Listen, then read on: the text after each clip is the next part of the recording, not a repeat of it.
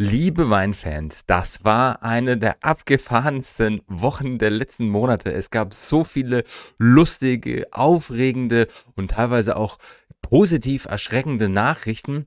Ich habe acht davon in diese Folge gepackt. Das waren für mich die wichtigsten, die, die uns am meisten beschäftigt haben und die der eine oder andere von euch wahrscheinlich sowieso die Woche wenn ihr in der Weinbubble unterwegs seid, schon gesehen habt. Und mein absolutes Highlight in dieser Woche hat nichts mit Wein zu tun, sondern mit Bier. Wir reden ja öfter über Airlines und Alaska Airlines hat sein eigenes Craft Bier, das es jetzt serviert.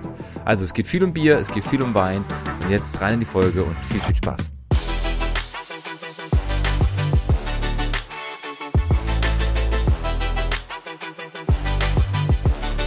Willkommen zur Pino und Pixel Podcast Folge Nummer 134 und ja, die aufregende Woche liegt hinter uns. Es kommen sicherlich noch viele, viele coole Sachen in den nächsten Tagen, aber ich habe euch die Top 8 Highlights dieser Woche in diese Folge gepackt und wir fangen direkt an mit der Sache, die ich ungefähr 20 Mal geschickt bekommen habe von allen möglichen. Vielen Dank dafür, es ist immer wieder cool. Und diese Meldung, 60.000 Liter in den Abfluss, die hat so dermaßen die Runde gemacht, dass ich sogar einen Zeitungsartikel geschickt bekommen habe aus einer Tageszeitung in Freising. Also das ist eine Sache, die durchaus nicht nur zwei, drei Leute bewegt hat, die voll in der Bubble hängen, sondern die es sogar in die normalen lokalen, regionalen Nachrichten geschafft geschafft hat.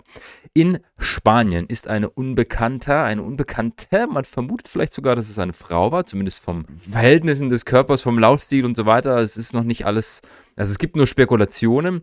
Auf jeden Fall gab es einen Eindringling, und der oder die hat in einem spanischen Weingut 60.000 Liter in den Abfluss laufen lassen. Das heißt, Tanks aufgemacht. Ähm, offensichtlich kannte sich die Person dort sehr, sehr gut aus. Die wusste genau, wo sie hingeht, welche Tanks sie aufmachen soll. Das sind nur die qualitativ hochwertigen Produkte aufgemacht worden und nachdem die 60.000 Liter abgelaufen waren, zweieinhalb Millionen Euro Schaden sind da rausgekommen. Kann man mal hochrechnen, das sind so 40 Euro auf einen Liter. Das ist schon, äh, ja, also das rein theoretisch, wenn ich mal nichts weiter betrachte, ist das ein Flaschenpreis von 30 Euro. Also das waren durchaus schon Weine in einem höheren preisigen Segment. Und das Video gibt es so ziemlich überall im Internet. Ich lasse es gerne mal laufen parallel. Das sind nur 10 Sekunden, das hier ist aus, aus Twitter. Also man sieht da relativ gut, die Person kennt sich aus, die weiß genau, was sie aufmachen muss, wie das abläuft. Das ist nicht das erste Mal, dass das in der Weinbranche passiert. Gibt es ja durchaus auch ein paar Kriminalfälle, die das ein oder andere Mal da ans Tageslicht gekommen sind. Gab es in Italien, äh, in, in Brunello, gab es einen Fall vor, boah, wann war das, 2000? 2012, 2013, für über zehn Jahren, wo es auch um sehr, sehr viele Millionen Euro ging, wo sieben Jahrgänge zerstört worden sind. Also das ist eine Masche. Häufig sind das tatsächlich Angestellte, die dann irgendwelche Rachefeldzüge fahren, weil die Personen sich dann eben da sehr gut auskennen, genau wissen, welche Tanks sie aufmachen müssen. Und die Person hat, das sieht man auf dem Anfang des Videos, den ersten Strahl voll ins Gesicht bekommen. Und das hat der Person nicht so besonders viel ausgemacht. Also entweder ist sie das gewohnt oder sie wusste, was da auf sie zukommt und wollte einfach schnell sein. Sie wusste offensichtlich auch, dass es aufgezeichnet wird und es war völlig egal, also ja, vermummt. Und äh, die Polizei ermittelt noch. Es gibt nicht wirklich irgendwelche offiziellen Meldungen dazu. Klar, Ermittlungsarbeit, da wird das meistens unter den Tisch gehalten. Ja, also wenn die Person dann dafür verurteilt wird, hat das sicherlich eine Geschäft Gefängnisstrafe, die es nach sich zieht. Der Wein ist auf jeden Fall für immer verloren.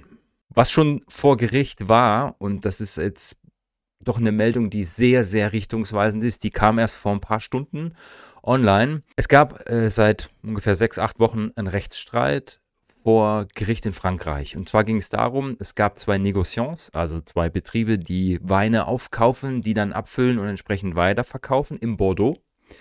Einer davon ist die Marke Cordier. Cordier Excel Trilles. Ähm, Cordier ist einer der größeren, bekannteren Negociants in Bordeaux, den unter anderem Chateaus wie Menet gehört, äh, Talbot gehört denen und Club Criot La Rose. Also doch sehr namhafte, große Betriebe, namhafte Marken.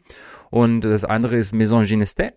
Und diese beiden sind jetzt verurteilt worden zu jeweils 150 bzw. 200.000 Euro ähm, Strafe, weil sie Weine verkauft haben, ähm, ähm, äh, weil sie Weine gekauft haben von einem Betrieb von Remy Lacombe, der offensichtlich dafür zu wenig Geld bekommen hat. Jetzt ist es so, es gibt ein Gesetz, das vorschreibt, so und so viel ist der Mindestpreis relativ zur Qualität, was du einkaufst. Und dieses Dekret, das ist schon viele Jahre im Betrieb dort in Bordeaux, soll eben die kleinen Betriebe schützen und soll sicherstellen, dass die auch entsprechend bezahlt werden. Remy Lacombe hat geklagt, weil er sagte, irgendwie geht das nicht mit rechten Dingen zu. Ich habe irgendwie zu wenig Geld bekommen. Hat sich natürlich aber ob der Verhandlungsmacht der großen Betriebe auch nicht getraut. Hat er dann zugegeben vor Gericht, da irgendwie bei den Verhandlungen einzuschreiben, weil Angst hat, es kauft ihm jemand überhaupt nichts ab. Der Anwalt hat dann gesagt, nee, wir ziehen das durch, wir machen das jetzt. Und tatsächlich hat er recht bekommen und es kam dann raus, dass er statt den 1150 bis 1200 Euro, die er pro Fass bekommen hat, was also so ungefähr 5,50 Euro, 6 Euro sind, jetzt tatsächlich zwischen 1500 und 1600 Euro kriegt, also äh, pro Fass ungefähr 400 Euro mehr, plus eben die Strafe, die jetzt die beiden Negociants dafür zahlen müssen. Hat ein bisschen gedauert, sechs Wochen hat sich das in Summe gezogen, aber das ist tatsächlich jetzt zum einen ein richtungsweisendes Urteil in Richtung der Branche. Wir stärken die Kleinen, wir stehen hinter den Bauern. Und zum anderen ist es natürlich ein Stück weit auch was, was A, sage ich mal, auf diesen Strom, auf diese Sichtweise einzahlt in den letzten Wochen und Monaten. Schaut mal auf die Kleinen, nicht immer nur die großen Betriebe, wo es ja auch viele Demonstrationen gab, was jetzt vielleicht auch wieder so ein bisschen das Ganze befeuern könnte. Wir wollen es nicht hoffen. Es ist ein positiver Fingerzeig in Richtung der kleinen Betriebe. Wir wollen die stärken, wir wollen die schützen und tatsächlich hat sich auch das äh, Ministerium, der französische Prime Minister Gabriel Attal hat sich dafür ausgesprochen, dieses Egalism-Gesetz, wie das heißt, dieses Gleichheitsgesetz noch ein bisschen stärker aufzusetzen, ein bisschen stärker zu machen, dass es eben noch mehr die Betriebe stützt, die tatsächlich auch von, von solchen Käufen der großen Negociants abhängen. Also richtungsweisendes Urteil aus Frankreich. Ein richtungsweisendes Urteil, auf das wir ja alle warten, das noch nicht da ist, kommt ja aus China. In China warten wir ja alle darauf, oder zumindest der Markt wartet darauf, dass China die, die Zolltarife, die Strafzölle wieder fallen lässt, dass unter anderem Australien wieder importieren kann. Es ist noch nicht offiziell. Penfolds weiß da offensichtlich mehr, beziehungsweise Treasury Wine Estate, die Firma hinter Penfolds, die wissen sie offensichtlich ein bisschen mehr. Sie rechnen damit, dass Ende März diese Zölle gekippt werden und bereiten jetzt schon alles dafür vor, um ihre Weine wieder in Richtung China zu schaffen. Wir haben ja in der letzten Folge darüber gesprochen, was zu sehen war in den Exporten bei Australien, mal abgesehen davon, dass ihnen fast eine Milliarde fehlt, die normalerweise nach China geht, haben wir auch gesehen, dass Hongkong ja um 74 Prozent gewachsen ist. Das heißt, relativ viel wird offensichtlich über Hongkong dann nach Mainland China geschafft. Wir haben auch schon drüber gesprochen, dass gerade im Bereich Penfolds diese ganzen Bin-Ranges, also die, die unter dem Grange sitzen, die einzelnen Fässer, äh, Weine, die dann separat abgefüllt werden, dass die im Schwarzmarkt ziemlich florieren. Auch da hat man schon ein, zwei Meldungen hier im Podcast. Und Penfold sagt jetzt, wir rechnen damit, das kommt wieder, wir wappnen uns dafür, dass wir den chinesischen Markt sehr, sehr schnell wieder andocken können und dass wir das, was wir momentan mit unseren kalifornischen Marken, mit unseren neuseeländischen Marken so ein bisschen gepuffert haben, dass wir unsere gerade Penfolds die ganze Schiene wieder aktiv in den Markt bringen können und erwarten da auch ein extremes Umsatz plus einen extremen Anstieg. Also, wir sind gespannt. Wir alle warten drauf, dass auch der Markt sich erholt. Ich würde es der australischen Weinwirtschaft wünschen, dass das Ganze sich positiv für sie auswirkt. Die haben ja doch ganz schön federn lassen müssen und waren leider entsprechend aufgrund ihrer doch sehr ja, monopolistisch ausgerichteten Politik, will ich jetzt nicht sagen, aber sie waren schon sehr fokussiert auf China. Das hat sie natürlich dann entsprechend ganz schön den Kopf gekostet. Also, wir haben es ja gesehen, die haben fast 40 Prozent ihrer Exporte, ihres Exportvolumens verloren und äh, Treasury Wine Estate hat sicherlich da einen recht großen Anteil dran und die warten jetzt positiv darauf, was kommt. So, jetzt kommen wir zur ersten Meldung, wo ich die Woche ziemlich schmunzeln musste und ich fand, Meininger hat die beste Headline dazu, deswegen ist der deutsche Artikel hier drin, auch wenn es vielleicht nicht der erste war. Der Artikel heißt Camping im Schnee für DRC. Was steckt dahinter? Also DRC, Domaine Romani Conti, das ist der prestigeträchtigste, teuerste Wein im Burgund, wenn nicht sogar weltweit. Und diese Flaschen sind unglaublich schwer zu bekommen. Es gibt im Jahr ungefähr 20.000, 30.000 Flaschen und die werden sowieso alle allokiert, das heißt zugewiesen. Das heißt, selbst einzelne Händlerinnen und Händler kriegen nur ganz, ganz kleine Chargen. Und wenn ich dann selber als Privatperson noch so eine Flasche kriegen will, ist das eine sehr, sehr geringe Wahrscheinlichkeit, aber es gibt durchaus Möglichkeiten. Und in Norwegen wird das ganze Jahr über ein Monopol zugeteilt. Das heißt, die kriegen eine bestimmte Anzahl, sehr, sehr geringe Mengen und die kriegen dann First Come, First Serve Prinzip die Leute, die sich da entsprechend äh, vor Ort einfinden. Am 1. Februar werden die verteilt und es gab einen netten Herren, ein relativ junges Kerlchen, Henrik Malme, äh, der ein echter Fan ist. Also der handelt damit nicht, sondern der ist einfach großer Fan. Der hat die ganze Story auf Instagram einen Monat lang begleitet. Jetzt kommt's. Also am 1. Februar werden die Flaschen vergeben. Der Typ kam von seiner Silvesterparty am 1. Januar, hat dann in der Fußgängerzone vor diesem Laden des Weinmonopols sein Zelt aufgeschlagen und ist dann den kompletten Januar dort geblieben, um der Erste in der Schlange zu sein, der am 1. Februar so eine Flasche kriegt. Das heißt, er hat 31 Tage lang in Fitnessstudios geduscht, hat sich in Cafés und in Supermärkten ernährt, hat dort vor Ort gehangen, gearbeitet, gelernt, was auch immer er so tut. Ich meine, er ist Student, hat nebenbei ein bisschen gearbeitet und am 1. Februar dann seine heiß ersehnte Flasche Domaine, äh, Romane Conti zu bekommen. Was soll ich sagen? Er hat dann voller Stolz gepostet, er hat tatsächlich eine Flasche bekommen und hat gesagt, mir ist es das wert, dass ich 31 Tage lang in Eiseskälte in Norwegen zelte, 4500 Pfund, also so ungefähr 5300 Euro für die Flasche bezahle, um sie mit nach Hause zu nehmen und dann im Freundeskreis zu trinken. Irgendwann eines Tages.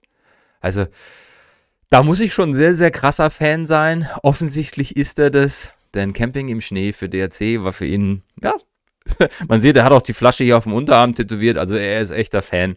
Und ja, die einen stellen sich für iPhones, für Computerspiele an, für das neue MacBook und er macht es eben für eine Flasche des teuersten Burgunders der Welt. Ja. Eine Weitere Meldung, die uns vor ein paar Wochen ja schon mal in diesem Podcast beschäftigt hat. Wir haben darüber gesprochen, dass es ein Weingut gibt in Calistoga von einer Dame, die zu Marketingzwecken einen Roboter als Sommelier einsetzt. Das heißt, dieser Roboter sitzt hinter der Theke. Ich kann mir dann mein klassisches Tasting-Menü bestellen. Das ist ja so ein Standardding, was so Kalifornien, also gerade in Napa Valley ist das klassisch. Da kriege ich für, weiß ich nicht, 100 bis 200 Dollar. Wir haben darüber gesprochen, dass die Preise sehr krass sind dort. Kriege ich 5, 6, 8 Weine ausgeschenkt. Und in diesem Weingut kann ich das auch machen mit äh, Roboter. Dieser Robino Vino, wie er heißt, ist allerdings nicht dafür da, um Angestellte zu ersetzen, sondern tatsächlich als Marketing-Gag. Also die Besitzerin, darüber haben wir gesprochen letztes Jahr, die macht das tatsächlich als Marketing-Gag. Und jetzt gibt es hier diesen netten Herrn Chris Maticek, äh, der gesagt hat, ich teste das mal, ich probiere das mal aus. Und der Titel dieses äh, Artikels heißt äh, der Roboter-Sommelier hat mir Rotwein über meine Hose gekippt und am Ende wollte er auch noch Trinkgeld dafür. Also, wie ist das abgelaufen? Er ist mit seiner Frau dorthin. Sie haben sich äh, dieses Tasting-Menü bestellt, also diese Verkostung haben ihre sechs Weine bekommen und irgendwann hat sich der Roboter leicht verschätzt und hat das statt in das Glas zu kippen, ihm über die Hose gekippt. Er hat gesagt, es war jetzt nicht ganz so tragisch, weil draußen hat es eh geschüttet. Im Napa Valley ist gerade ziemlich viel mit Regen und Co. Also die erleben da gerade vielleicht nicht unbedingt Umwetter, aber durchaus doch ordentliche Regengüsse. Sie waren eh klitschnass und da hat der Rotwein dann nur so den Rest dazugegeben. Äh, was er dann witzig fand, war, der hat offensichtlich so seinen Standardprozess und am Ende, das sieht man hier auf dem Bild ganz schön, kam Rubino Vino dann mit einem leeren Glas, auf dem draufsteht Tips are appreciated. Das heißt, er freut sich natürlich darüber, wenn er getippt wird. Und die zwei Dinge, die ihm jetzt so ein bisschen im Kopf rumgingen, waren jetzt nicht mal, okay, jetzt hat er da wahrscheinlich auch nicht absichtlich mir den Rotwein drüber geschüttet und will jetzt noch Tipp haben, sondern was ihm so ein bisschen eher im Kopf rumging, ist es wirklich Marketing oder ist es tatsächlich Ersatz? Die Besitzerin sagt ja, es ist reines Marketing. Nur der Witz ist, dieses Ding ist teurer. Also wenn ich die, das Tasting nicht mit der Dame mache, mir nicht aktiv was von den Weinen erzählen lasse, sondern im Endeffekt das nur serviert kriege von diesem Roboter, zahle ich 20 Dollar mehr. Und am Ende hat er gesagt, waren es dann 220 Dollar, die sie zu zweit für dieses Tasting ausgegeben haben. Das ist dann schon relativ viel Geld für eine Weinverkostung und ähm, Ihm war es jetzt das aufgrund des Erlebnisses mal wert, das zu machen, aber er sagt definitiv, er genießt viel mehr die Nähe zu den Menschen, die Stories, die Möglichkeit, Rückfragen zu stellen in der Situation, als zu sagen, ja, ich mache das jetzt mal mit dem Roboter, weil es irgendwie cooler ist. Also es ist tatsächlich momentan eher fancy, eher Marketing und weniger tatsächlich das Erlebnis. Spannend bleibt, was kommt vielleicht in Zukunft, wenn dieser Roboter mit mir sprechen kann, wenn ich vielleicht künstliche Intelligenz nutze, der ich Fragen stellen kann, die dann aus einer Datenmenge, aus einem Large Language Model irgendwie die Antworten holt und die dann entsprechend auch noch passen. Also da ist für mich dann schon so ein bisschen der tatsächliche Ersatz da. Ob das dann teurer sein muss, weiß ich nicht. Ich würde immer noch mehr Geld bezahlen, wenn ich echte menschliche Betreuung bekomme, wenn ich die soziale Interaktion habe. Nur vielleicht ist das ja auch eine Sache, die die zukünftigen Generationen anders sehen. Also Artikel ist in den Show Notes. Gerne mal reinschauen. Für mich ja, durchaus eine spannende Geschichte, was die Technologie da auch mit dem Herrn gemacht hat und wie seine Sichtweise darauf war. Jetzt kommen wir noch zu drei Meldungen aus der Bierwelt. Und das erste, was A natürlich zu erwarten war und B äh, doch in der Menge, in dem Umfang neue Ausmaße angenommen hat. Der Bierhandel floriert natürlich jedes Jahr extrem um den Super Bowl herum. Das Bier ist ein Getränk, das sehr stark mit dem Football und auch mit dem Super Bowl selbst verbunden ist und normalerweise steigen die Absätze im Vergleich zu einem normalen Spieltag so um die 5 bis 10 Prozent. Dieses Jahr war es tatsächlich so, dass sie weitere 6 Prozent zugelegt haben. Das heißt, es gab ein 16 Prozent Umsatzwachstum im Vergleich zu normalen Spieltagen am Super Bowl diesen Jahres. Und der klare Gewinner dabei war Corona, gehört zu Constellation Brands. Und der deutliche Verlierer leider und die treuen Hörerinnen dieses Podcasts werden jetzt wissen, ja klar, natürlich ist es Evan Bevs Bud Light. Ja, es ist Bud Light. Bud Light hat extrem verloren und ist jetzt auch nicht mehr jetzt vom Marktanteil da, wo es mal sein sollte. Also sie haben weiter eingebüßt. Ähm, Im Vergleich zu den Vorjahresumsätzen generell liegen sie äh, year to year im Monat bei unter 30 Prozent. Also sie haben 30 Prozent verloren im Vergleich zum Vorjahr. Leider immer noch, trotz des Aufrufes von Trump, geht zurück zu Bud Light, trotz äh, Jason Kells, der ja doch damit erwischt wurde und für Furore gesorgt hat und trotz einer weiteren Werbekampagne, die mehr so aufs klassische Image von Bud Light eingezahlt hat. Die Amerikanerinnen und Amerikaner haben es einfach noch nicht verziehen, den Marketing-Fauxpas letzten Jahres und deswegen sehen wir Corona oben auf und äh, Bud Light immer noch nicht da, wo es wieder sein soll. Also es ist sehr interessant, was sich da im, im, im Biermarkt tut. Und äh, die größten Marken waren eben Corona und Michelob Ultra, die dieses Jahr den Super Bowl dominiert haben. Natürlich auch stark getrieben davon, dass es eine höhere Medienpräsenz gab im Vergleich. Das Super Bowl hat die höchsten Zuschauerzahlen der Geschichte gehabt. Normal haben die so 100 Millionen Zuschauer in, in den USA. Dieses Jahr waren es 125 Millionen. Also auch da nochmal 25 Prozent zugelegt. Sicherlich auch dem, was wir das letzte Mal in der Folge hatten, geschuldet, dass da jetzt nicht nur Väter mit ihren Söhnen zuschauen, sondern vielleicht auch die Töchter, die Mamas, weil eben Taylor Swift da ist. Gary Vee hat letzt, gestern in einem Interview gesagt, fand ich auch sehr witzig, ich sehe mittlerweile 15-jährige Mädels auf TikTok, die ihre Rookie-Card von Travis Kells in, in, die Kamera halten und darüber erklär, erzählen, dass sie jetzt Sammelkarten aus der Welt des Footballs zu Hause haben.